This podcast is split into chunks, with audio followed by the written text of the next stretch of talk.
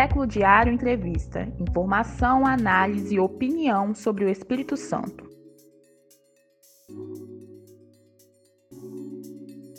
Olá, bem-vindo, bem-vinda, bem-vinde ao Século Diário Entrevista. Eu sou Vitor Taveira, jornalista, e vamos aqui conversar com personalidades da política, dos movimentos sociais, com conteúdo também podcast, com a mesma qualidade e independência que você já conhece aqui do Século Diário. Esse e outros conteúdos você encontra também em seculodiario.com.br.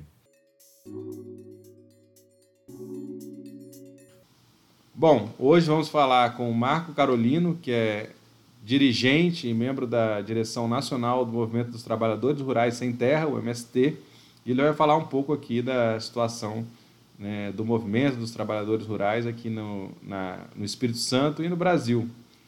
É, bom dia, boa tarde, boa noite para quem está ouvindo, né?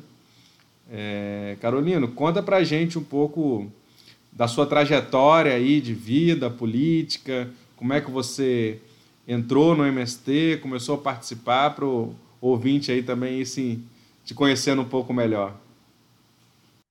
É, falar um pouco da minha história, eu sou fruto da, da, da, da primeira ocupação do movimento sem terra aqui no estado, desde 27 de outubro de 1985, aqui em São Mateus, município onde hoje eu me encontro residindo, mas na trajetória da militância, né, da luta política, eu me, me desloquei, fiquei 13 anos no sul do estado ajudando a construir o movimento.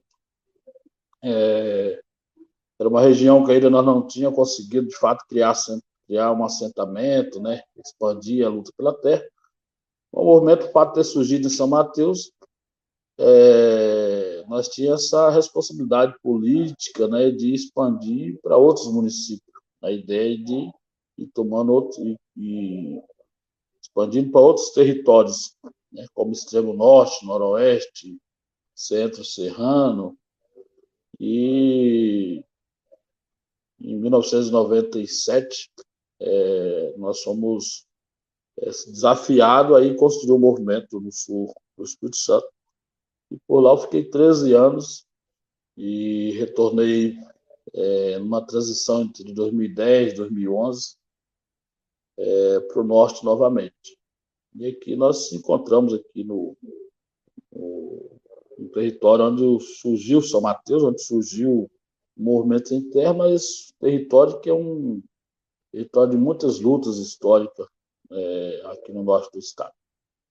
Então, história bem rapidamente são essa, nós é, conseguimos com esses 30, 36 anos de luta que vai fazer agora dia 27 de outubro, o MST no Espírito Santo, é, a gente conseguiu fazer muita coisa, mas não o suficiente para resolver o problema é, da luta pela terra, da reforma agrária, né, das conquistas da classe trabalhadora como todo, do campo e na cidade.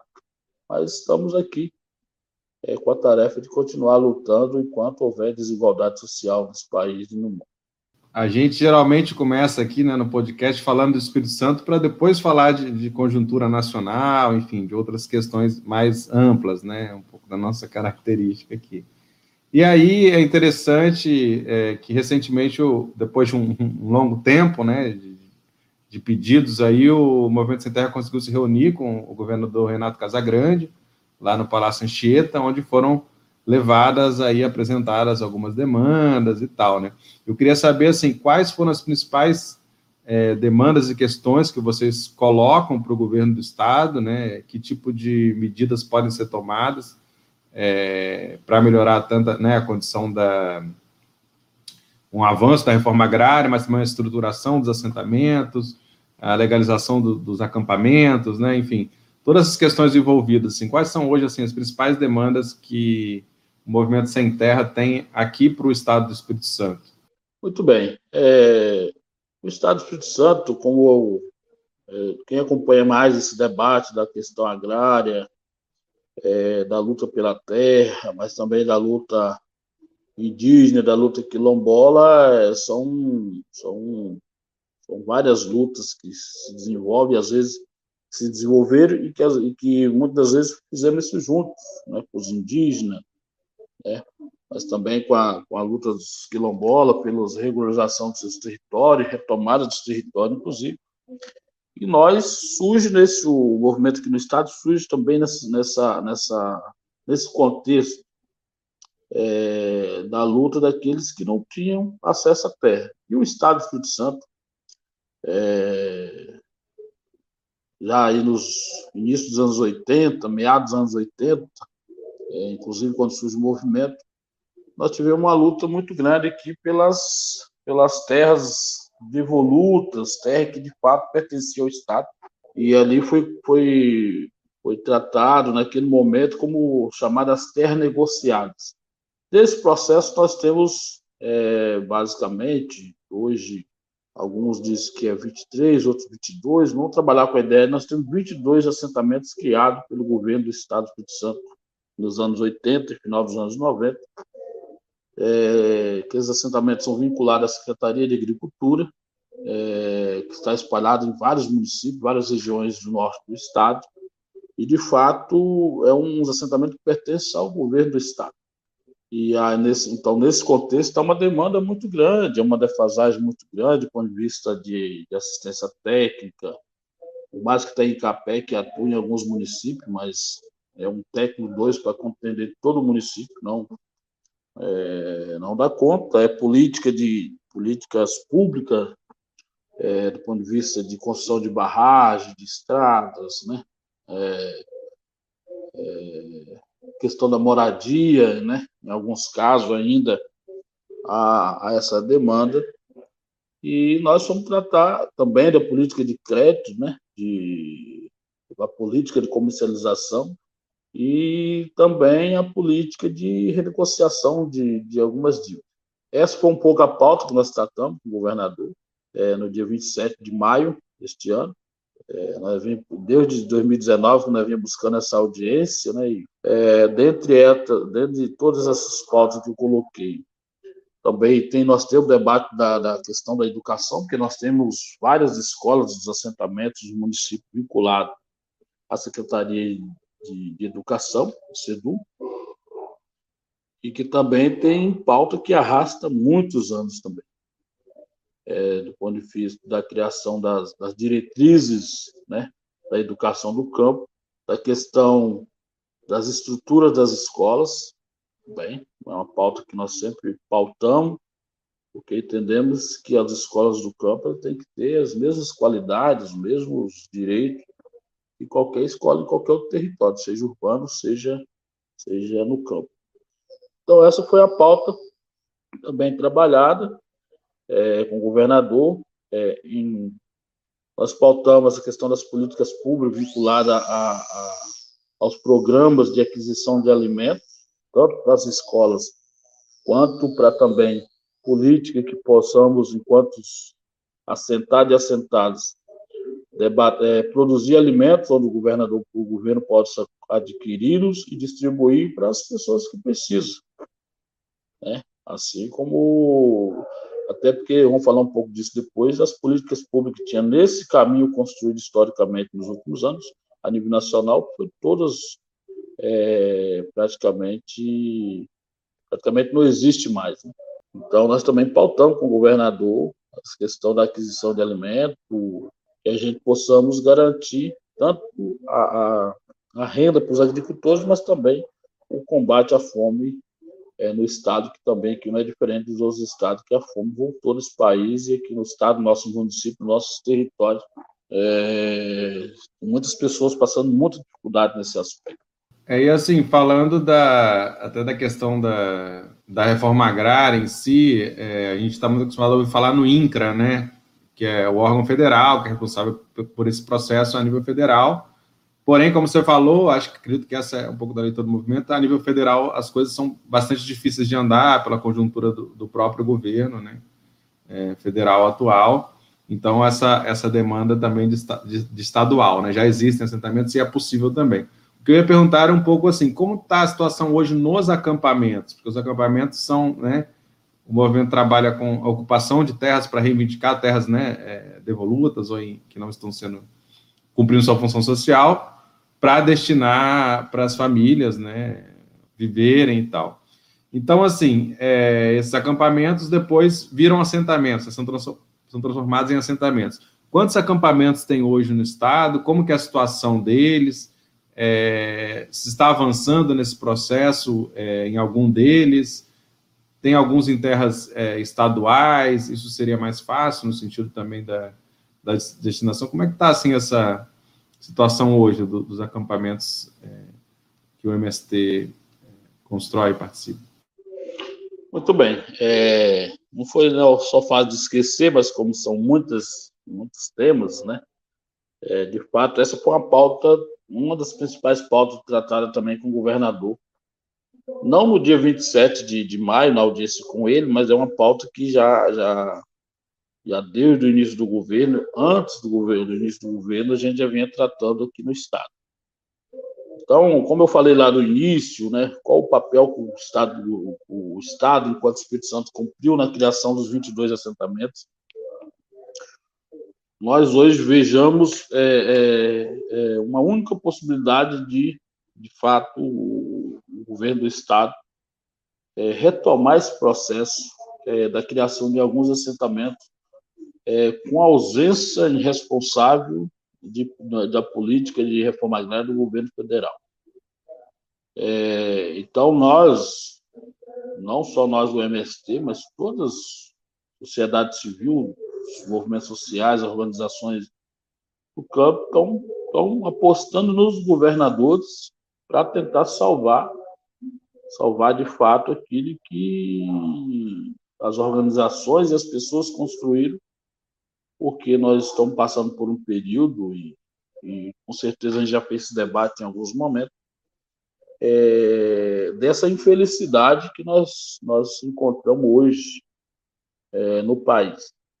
Então, do ponto de vista da agricultura familiar, agricultura camponesa, das políticas públicas é, os povos do campo, seja eles indígena, quilombola, ribeirinho, camponês, sem terra, acampado, é, de fato não, não, existe mais, do ponto de vista do governo federal.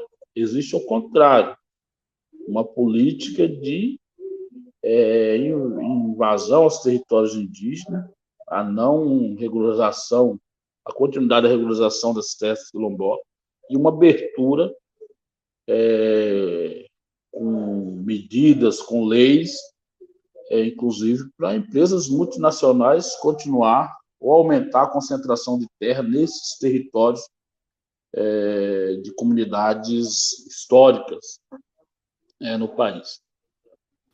Então, então, de fato, tem uma política contrária aos povos do campo, e não de inserção ou, ou garantia dos direitos dos povos do campo. Então, aqui no Estado do Espírito Santo, nós construímos, nós chamamos de uma mesa de resolução de conflito, que ela foi criada, uma portaria é, legalmente pelo Estado, e aí está dizendo que a deputada Irine Lopes, é, de fato, empenhou intensamente para que isso acontecesse, nós também, enquanto movimento social, e, e o governo do Estado acatou, né, e foi construindo. A Defensoria Pública do Estado do Espírito Santo participou desse processo, de direitos humanos, em alguns momentos a, a, a CEDU, em alguns momentos a, a Secretaria de Agricultura, mas de fato que nós é, empenhamos nessa mesa de resolução para construir essa portaria em que ela discute todos os conflitos do campo e da cidade. Então, despejo sem teto, despejo sem terra, próprio invasão dos territórios das comunidades quilombolas que está sofrendo aqui também, principalmente São Mateus Conceição da Barra. Então, ela trata todos os conflitos que tem. E, claro que cada um é específico com as suas organizações, né? tem horário, tem agendas, e ela tá essa, essa, essa mesa está tá, tá instalada na Secretaria de Direitos Humanos com a, com a secretária Nara, é, que coordena, do ponto de vista do governo, essa mesa e que os, e nós pautamos as nossas demandas lá. Então, de fato, foi construída essa mesa e nós aqui no Estado do Espírito Santo, nós temos praticamente 10 a 11 anos que não se constrói nenhum assentamento. É, os últimos, o último assentamento que foi construído foi o Adão Preto aqui em Nova Venécia e o Carlos da Marca também, no município de Nova Venécia. Mas nós temos acampamento de cinco anos. Então hoje nós estamos com oito acampamentos. Desses oito, sete estão em áreas de volutas, áreas patrimoniais e áreas que é muito dúbia se é da Suzana ou se não é. E aí a Defensoria Pública tem, tem nos ajudado a, a desvendar esse, esse processo. Nós temos pautado a Secretaria de Agricultura, tem pautado o IDAF, é, tem pautado o governo do Estado né, para posicionar em relação a essa questão. Temos pautado também, é, porque tem terra patrimoniais nesse, nesse, nesse contexto todo. Então, todo esse, todo esse processo está em volta da questão de aquisição de terra para os oito acampamentos. Desses oito, apenas um está no município de Nova Venécia, que não está na área de Suzano. Os demais sete acampamentos estão no município de Conceição da Barra e ali de Conceição da Barra e Pinheiros. É, nós temos um, um, acampamento também é, em Montanha, que é o acampamento Aguinaldo Prates. É, nós temos os demais acampamentos no município de Linhares e Aracruz. E tem um acampamento que está numa área, que é uma área da. ia ser construído um polo industrial da, da, da Petrobras em Linhares. Também agora está nessa pauta discutindo com o governo do Estado. São acampamentos de 5, 4, 3 anos, e que a maioria deles está num, num, nível de produção muito grande. Então, nós estamos chamando de acampamentos produtivos, não só acampamento no conflito é, pela terra, mas muito mais do que isso, construir as pessoas construindo a sua vida ali e produzindo, comercializando nas feiras locais, comercializando nas políticas de cesta que o MST tem desenvolvido aí na capital, na Grande Vitória é, e produzindo para a própria subsistência. Então, mesmo, mesmo que não temos política de reforma agrária a nível nacional, não temos um INCRA sucateado do ponto de vista de recursos humanos, de recurso é, de recursos financeiros, né, de política de vistoria, não é apenas um governo dizer que não vai fazer reforma agrária, que o conflito, as pessoas o conflito não vai estar instalado. De fato, ele vai existir porque não resolveu o problema da reforma agrária, não resolveu o problema da terra e muito menos resolveu o problema do desemprego. Então, as pessoas desempregadas, eles vão, eles vão procurar, seja no campo ou na cidade, eles vão procurar um meio para sobreviver. E os acampamentos produtivos está sendo esse espaço é, de luta, mas também de perspectiva das pessoas. É, e aí nós estamos nesse conflito, que dentro desse conflito, a Suzano disse que algumas áreas são dela, em alguns momentos eles vieram para a mesa, mas todas as áreas dessas, independentes, estão com um liminar de despejo. Que na mesa nós fizemos, nós fizemos, fizemos questão de registrar em ata, com, tanto com a Suzano quanto com o governo do Estado, é, tendo visto o, depa, o debate de despejo zero em, em, período de pandemia, que no período de pandemia nós não falaríamos em despejo. E nesse período, infelizmente, é um período muito difícil, né, de perca de mais de, de quase 600 mil mortes ontem. É, a gente perdeu muitas vidas, né, que por, por uma incapacidade ou uma, uma vontade de, de, às vezes, ver nós ter chegado, o Brasil ter chegado a esse nível de governo federal. Porque nós estamos vendo aí que se nós tivéssemos acelerado a vacina, é, nós tínhamos muitas dessas pessoas que morreram não estaria estaria aqui é, como nós estamos. Muitos foram por morreram por uma política de genocídio que o governo federal adotou é, que não somos nós que estou dizendo, a ciência está tá provando isso né, todos os dias. Mas nós, é, de fato, então, essa questão do debate dos despejos, nós é, estamos, tá, aqui no estado até então está suspenso, e alguns estados de nacional, mas nós tivemos é, muitas realidades que tentaram fazer despejo. Aqui, aqui mesmo na Grande Vitória, aí, alguns, uma situação dos movimentos sem teto, do movimento de moradia, a gente viu de fato acontecendo, que é uma, uma injustiça você desalojar quem, quem de fato nem está alojado, né? Porque se você está com liminar de despejo um determinado território, um determinado prédio, alguma estrutura, que você é, é, é preciso o poder público e a justiça olhar com um olhar diferente no momento. Se não fosse esse momento, mas principalmente nesse, teria que olhar com olhos, com, cuidar das, das questões diferentes. Então, nós estamos nesse contexto né, dos acampamentos, e nessa reunião do dia 27, a gente pautou com o governador que ele, de fato, é, retomasse. O Renato participou dessa criação dos assentamentos no final dos anos 80. Ele era secretário de Agricultura, se não me engano, é, do governo Jéssica Mata. E, e, acompanhou vários processos e conhece a maioria de muitos desses assentamentos. Estão todos aí para quem quiser visitar, com 30 anos, 34 anos, 36 anos. E se tem alguma coisa, Vitor, se tem uma coisa que acho que agora nós, nós podemos. Nós sempre fizemos a luta pela reforma agrária com clareza que ela é uma política social que, de fato, distribui direito, distribui renda, distribui liberdade, a terra, a terra distribui liberdade para as pessoas.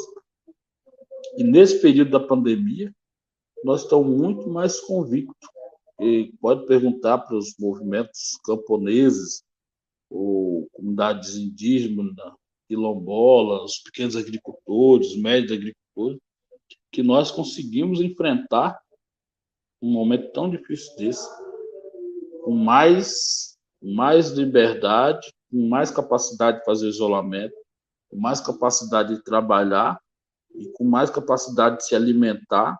E os dados vão mostrar, porque de fato, com certeza, o nosso povo na cidade morreu, não foi porque quis morrer, que a estrutura organizativa da cidade, das, das periferias, não permite, não permite, não permite que as pessoas possam enfrentar uma pandemia é, com isolamento, com higienização, em muitos lugares, falta água, que era um dos critérios, né? Lavar a mão com sabão, se está em casa, fazer o isolamento. Como é que você faz isolamento se nós temos muitos trabalhadores que precisavam trabalhar e voltar para casa e moram em, 8, 10, 12 pessoas no mesmo, mesmo, mesmo espaço. Então, a reforma agrária, não, não que ela não era necessária antes, mas se for fazer um debate do ponto vista da pandemia, é, pelo vasto território que o Brasil tem, é, ela é uma das políticas que precisa ser, ser encarada com mais seriedade, é, pelo poder público, pelo governo, pelo governo federal, porque ela também é um instrumento que ajuda a gente a passar por um momento desse com, mais, com menos perca de gente, com menos dificuldade, com mais isolamento, tendo em vista que uma pandemia desse nível está sujeito a surgir outras, porque não está comprovado, mas é, tem muito a ver com as ações que o capital vem desenvolvendo do ponto de vista é, a nível mundial que está trazendo essas mutação de vírus, né? E, e de fato nos colocou é, uma condição muito difícil né? e de muitas percas das pessoas ou não está preparados muitos países, muitos muitos estados é, não está preparado. E nós aqui tivemos talvez a maior infelicidade de ter um, um chefe de Estado que de fato ignorou a pandemia, em todo sentido. Então, mas nós, os acampamentos, estamos, nós, só para talvez encerrar essa, essa, essa, essa parte aqui, é, nós, enquanto movimento a nível nacional e aqui no Estado, desde o dia 17 de março que trancou tudo, nós não fizemos reuniões presenciais, nós não fizemos reuniões na base, nós não fizemos é, nenhuma reunião a nível nacional, nem estadual, nem nas bases. E ou, a partir das redes sociais, dos, das possibilidades de comunicação, nós tomamos a decisão política de fazer o isolamento social, de tomar os cuidados, de, de salvar a vida do nosso povo e salvar a vida, e ser exemplo, tentar no mínimo ser exemplo é, para as demais organizações e para a sociedade. Nós tivemos bem, bem reduzidos assim, os números, tivemos número de casos, tivemos alguns assentamentos que às vezes o foco começou a crescer, mas não foi por falta de orientação nossa e foi por uma questão que a gente, mesmo que optamos pelo isolamento, mas não estão totalmente isolados de todo. Então, essa foi a postura nossa e está sendo ainda. É, nesse período ainda que não estamos todos vacinados. Então, nós lutamos pela vida, não pela morte, não por, pela opção da não vacina, não pela opção do não isolamento e não pela opção é, é que esse governo de genocídio pregou todo o tempo e, e construiu política para isso. Então, a questão da crise econômica, né, que ela é aprofundada com a pandemia, isso afeta a uma busca de pessoas por, por estar no campo, por estar na, nos acampamentos? Como vocês têm visto esse movimento? Assim, tem, tem acontecido uma maior busca? Porque a gente vive um êxodo rural fortíssimo né, nas últimas décadas, urbanização da população. É, então, eu queria saber se esse movimento tem acontecido, assim, ultimamente, de pessoas querendo voltar para o campo, ou ir para o campo, né? Oh, é, de fato, de fato, nós, olha, olha que situação que nós ficamos. Né? Ao mesmo, se nós tivermos que fazer isolamento nos acampamentos e, e nos assentamentos, ninguém recebe ninguém, ninguém vai à, casa ou à comunidade de ninguém, não é isso? Do ponto de vista do isolamento. Então, nós, do ponto de vista das pessoas que quiseram, quiseram acampar nesse período, nós tivemos uma dificuldade, como que nós é, ia trabalhar uma política de massificação dos acampamentos se nós estávamos no período de isolamento. Olha que situação. Mas houve muita procura, né? houve muita procura. E, e também nós, nós fizemos, mesmo no isolamento, mesmo no, no, nesse período ter mais do, do nível da curva mais alto da pandemia, nós também nós, nós tivemos que tomar uma decisão política nesse sentido. Nós vamos, vamos ficar no isolamento, mas no isolamento produtivo. Então, nós temos que produzir, porque precisa pagar as contas, nós precisamos vender, mas nós precisamos também produzir e, e dar a nossa contribuição para as pessoas que estavam passando dificuldade. Então, nós trabalhamos a campanha de solidariedade em pandemia, tanto a nível nacional como a nível de Estado, e nós fizemos várias doações de alimentos tanto perecível quanto não perecível. Né? Então, de fato, também, e nesse, ao fazer a doação, as pessoas, de fato, desempregadas. Numa pandemia, a, a pergunta das pessoas é como nós, com o olhar enquanto MST, é, era ir tentando fazer um trabalho e fazer um, um, um, trabalho de base, um convencimento de como, se não era naquele momento, mas como que essas pessoas pudessem vir é, para a luta pela terra, porque era um, é um, uma perspectiva que nós, enquanto movimento, podemos oferecer. É um, é único. Né? Tem como você fazer campanha todo dia e nem vamos dar conta é, de combater a fome só com a campanha de solidariedade, mas a, ela, ela é importante, porque se você mata a fome das pessoas uma semana, 15 dias, se você leva um feijão, uma abóbora, uma empinha, batata, inhame, né, é, mas a gente fizemos campanha dos assentamentos, né, de óleo, de, é, de farinha, de arroz, e então isso não dá para dizer que não dá para fazer nada, mas a gente precisa é, a, essa campanha ela é, ela precisa ser feita sempre, até porque nós enquanto MST nós recebemos muita solidariedade é, da, da sociedade nos acampamentos, né? Todos todos os tempos de história nossa nós recebemos continuando recebendo hoje, e hoje o nosso assentamento tem condições de retribuir isso com aqueles que, que não estão onde nós estamos. É, mas é, mas a, a única coisa que, que dá dignidade às pessoas é um pleno emprego ou as pessoas que optam é, para retornar para o campo ou, ou, ou vir para o campo. Né? Nós temos uma geração aí que já nasceu na cidade, mas que não teria nenhum problema de vir é, para a luta pela reforma agrária, para conquistar um pedaço de terra e construir sua, sua vida ali. É, isso é possível e isso está provado historicamente. Então, você falou aí um pouco da produção, né, nos acampamentos, nos assentamentos, e assim um grande desafio tem se, acredito que é para todos, né, movimentos do campo, principalmente a agricultura familiar, a comercialização, né, como fazer esse alimento chegar, né, para os trabalhadores, para os consumidores. E aí, se eu não me engano, inclusive foi na, na, pandemia que começou um serviço de entrega porta a porta, porque isso foi uma coisa que cresceu muito, né, no, é, especialmente no primeiro momento, né, as feiras é, o pessoal ficou receoso de sair de casa, mesmo com as feiras né, lutando para continuar e tal, acabou tendo essa, esse aumento dessa demanda. É, como é que está assim, essa questão da comercialização? Quais são as estratégias que vocês estão traçando? Bom, nós temos, de fato, esse, esse essa questão da comercialização para o homem, homem do campo, ela sempre foi um gargalo crucial. Porque, primeiro, que você não tem seguro daquilo que você produz.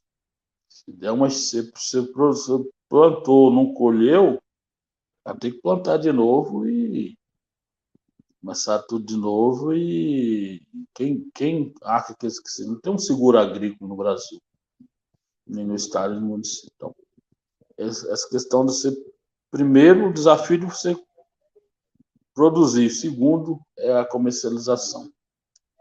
Mas então é, esse, esse sempre foi uma, uma, uma, busca nossa, e aí são várias frentes nesse aspecto, né? vários instrumentos construir, construir as feiras livres, né? É, que aí tem nos municípios, né? que os assentados, os pequenos agricultores fazem. É, depois nós construímos a questão das feiras da reforma agrária, é, a nível nacional e aqui no estado, e agora nós estamos estamos aí a nível nacional e aqui no estado também, essa questão das, da entrega das cestas, né? que o MPA tem feito, nós também tem feito, todas as outras entidades devem ter feito. E hoje também com o processo da tecnologia da internet você consegue, é, de fato, ir organizando. Só que isso, isso, isso é um exercício que a pandemia também nos, nos, nos forçou a fazer, né, com todos os cuidados e e com esse limite que tu coloca das, das feiras livres, em algum momento foi fechado, né? agora reabriu novamente, mas só para você ter ideia, nós não conseguimos, é, de fato, inserir a venda de produtos nossos, em alguns casos sim, mas assim, na maioria isso deve ter sido uns 10, 20%, é, no caso da, dos 30% da merenda escolar. Porque mesmo que teve a pandemia, o Estado, os municípios continuou comprando comprando a merenda escolar e entregando é, às famílias, né? É, mas nós, enquanto os, os, os camponeses, o povo do campo, nós tivemos muita dificuldade, porque é mais fácil você comprar do atacadista do que comprar dos camponeses.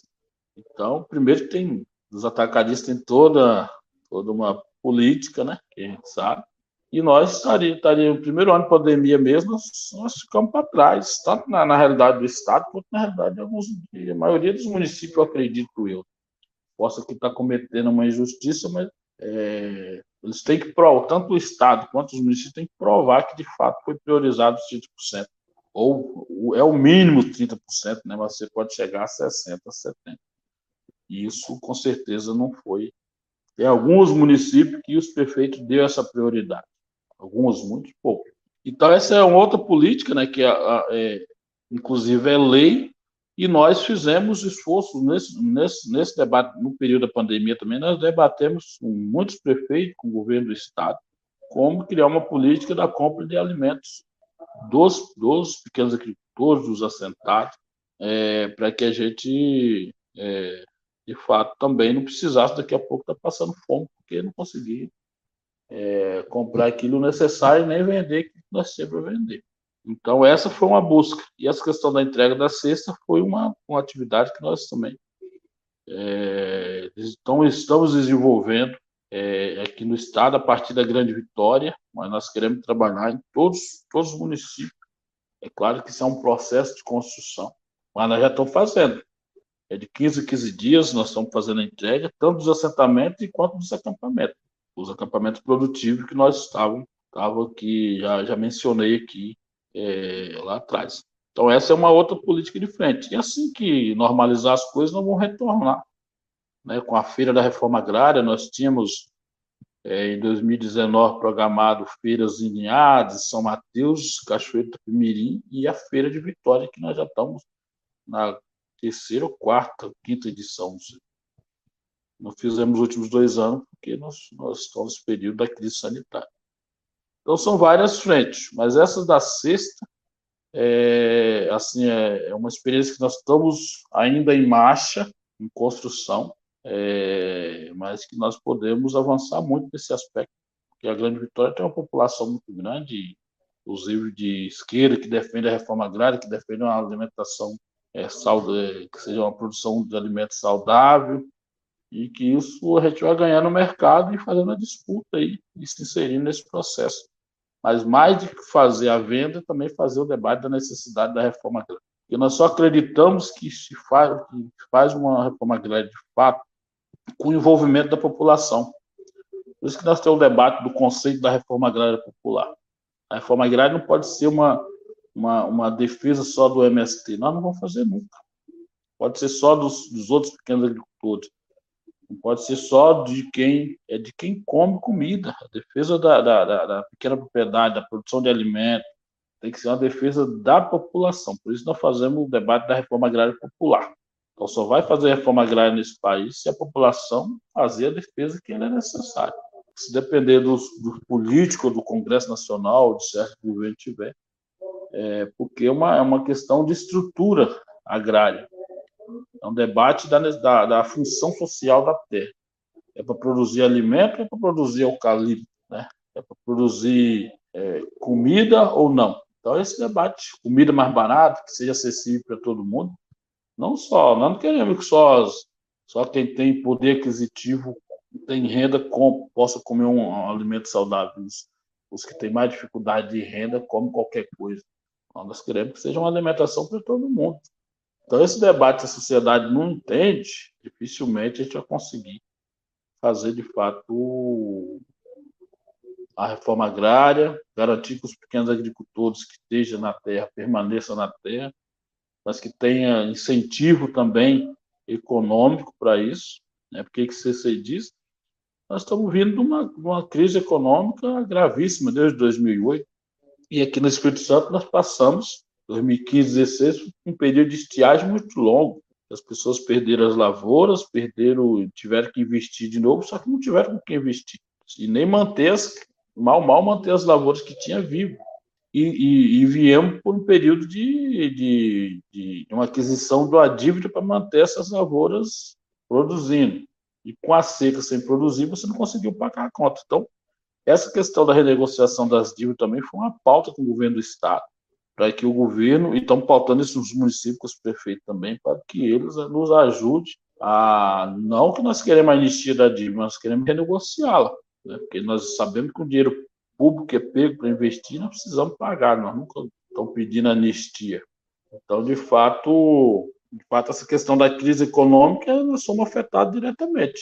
Uma crise é, de estiagem e agora com a crise da pandemia. Então, todos os setores, até os grandes vão querer discutir isso, mas nós também queremos estar é, tá inserido nesse processo, por isso isso foi uma pauta. Mas, ao mesmo tempo, nós estamos buscando as saídas, né? Essa ideia da sexta, e aí que você perguntou sobre a experiência que nós estamos querendo iniciar na Grande Vitória, é, é um sonho de muitos anos. E como nós colocar a, a produção nossa também é, em, alguns, em alguns lugares estratégicos, em alguns centros de comercialização, e nós temos construído, não é, não vai, ainda não é a ideia aqui do Espírito Santo, mas nós temos construído os armazéns do, campo em alguns, em alguns estados. Aqui nós queremos iniciar uma experiência na Casa Verde, né? Que é aí no centro de Vitória. É um espaço que a gente está discutindo. Com certeza, nós, o MST, estamos com a tarefa de, de fato, fazer que a coisa aconteça, mas vamos contar com outras parcerias também. E nós queremos iniciar um, um, uma experiência. E foi colocado desafio para nós, é um desafio que nós almejamos há muito tempo e que nós é, estamos empenhando para que isso de fato aconteça, que seja um espaço de venda é, de produtos, mas que seja também um espaço cultural, de encontro das pessoas. E a cultura é tudo isso: é o bate-papo, é tomar o café, levar o arroz, é levar o café casa para tomar, levar alguns os outros produtos, a geleia, as polpas, né? Aquilo que o nosso povo produz. Se a gente conseguir chegar com tempero verde, com abóbora, né? De fato, possa as pessoas levar fresco para casa. Então, é esse, essa relação campo-cidade, né, que ela tem que se dar do ponto de vista da cultura, da própria comunicação, mas também do, da produção de, de alimento. De fato, é o que nos integra do ponto de vista é, dessa relação é, do movimento campo-cidade, que de fato está é, tá meio desarticulado, mas que nós precisamos retomar. E a comercialização dos produtos nossos, essa é a relação direta é, com os trabalhadores do campo da cidade também, que o MPA faz, né, que os outros movimentos do campo fazem, que nós do MST também tem tarefa.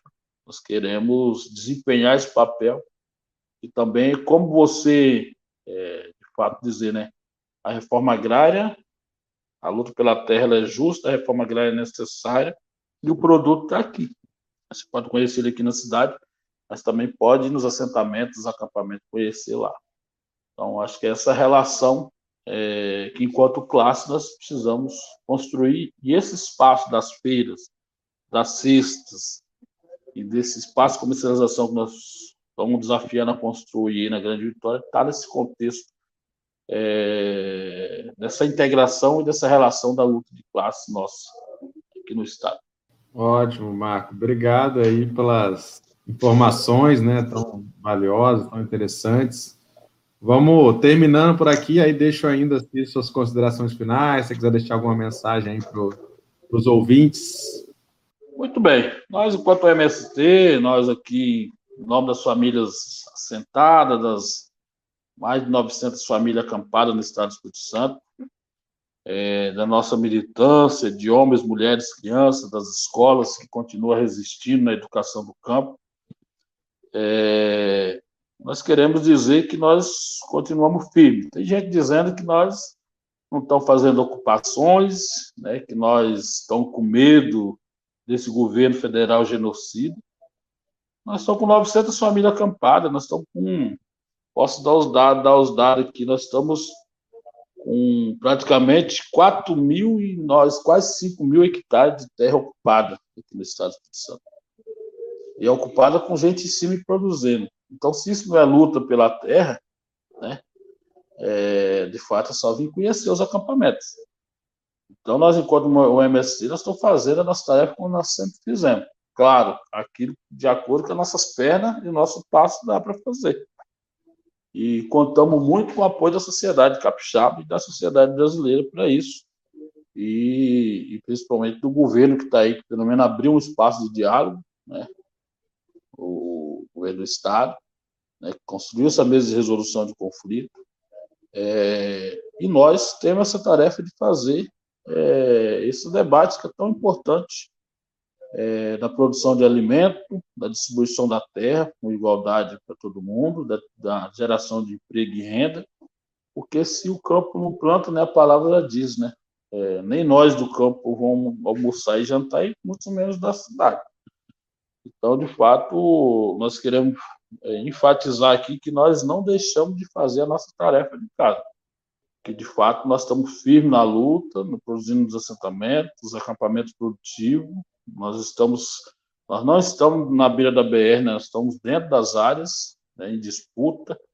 Talvez uma das maiores empresas de celulose do mundo, que, é, que se tornou a Suzano, e que ela detém a maioria das terras aqui no estado é, assim como os quilombolas estão resistindo, e os indígenas e outros povos também, os pequenos agricultores que também são afetados com eucalipto, que onde tem eucalipto, é, nós temos muita dificuldade de água, e sem água no Espírito Santo ninguém produz. Isso é um fato claro. Então, é, as considerações que nós quer dizer é que nós continuamos é, na luta, ainda tomando os cuidados, né, que garantir que todo mundo seja vacinado, continuamos no isolamento, com cuidado, não é hora ainda de, de aglomerar, mas nós precisamos, é, é, de fato, de voltando às lutas aos poucos. É, desde o 29 de maio que nós estamos tomando é, essa decisão de aos poucos ir voltando à mobilização, porque nós só vamos recuperar a política pública, nós só vamos recuperar é, emprego nesse país, nós só vamos fazer a reforma agrária, nós só vamos todas as políticas públicas que nós perdemos se, se nós tivermos capacidade de luta. Ninguém nunca conquistou nada caso. A, Constituição, a Constituição de 88 foi com o povo nas ruas. As, as, as outras conquistas que vieram depois foi com o povo nas ruas.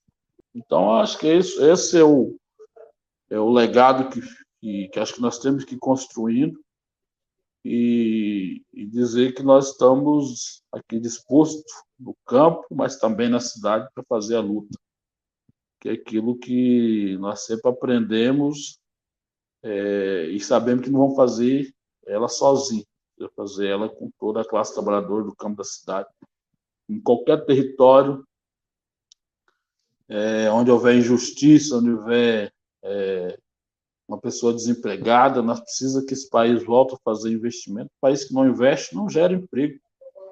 E hoje nós não vê, nós não, não passamos o tempo todo sem, sem, sem isso, né? Tenho acompanhado aí que parece que é, muitas pessoas, como vou sair do isolamento um pouco, as pessoas estão criando as condições para sobreviver.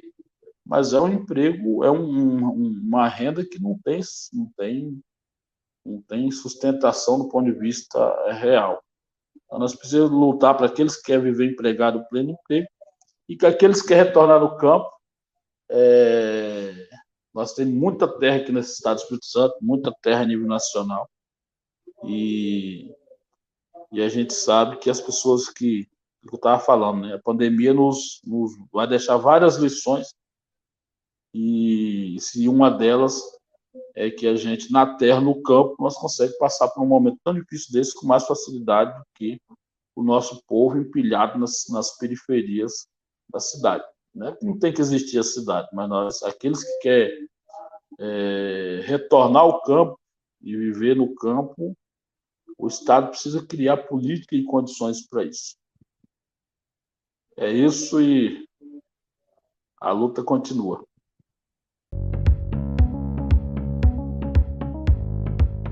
Século Diário Entrevista. Informação, análise e opinião sobre o Espírito Santo.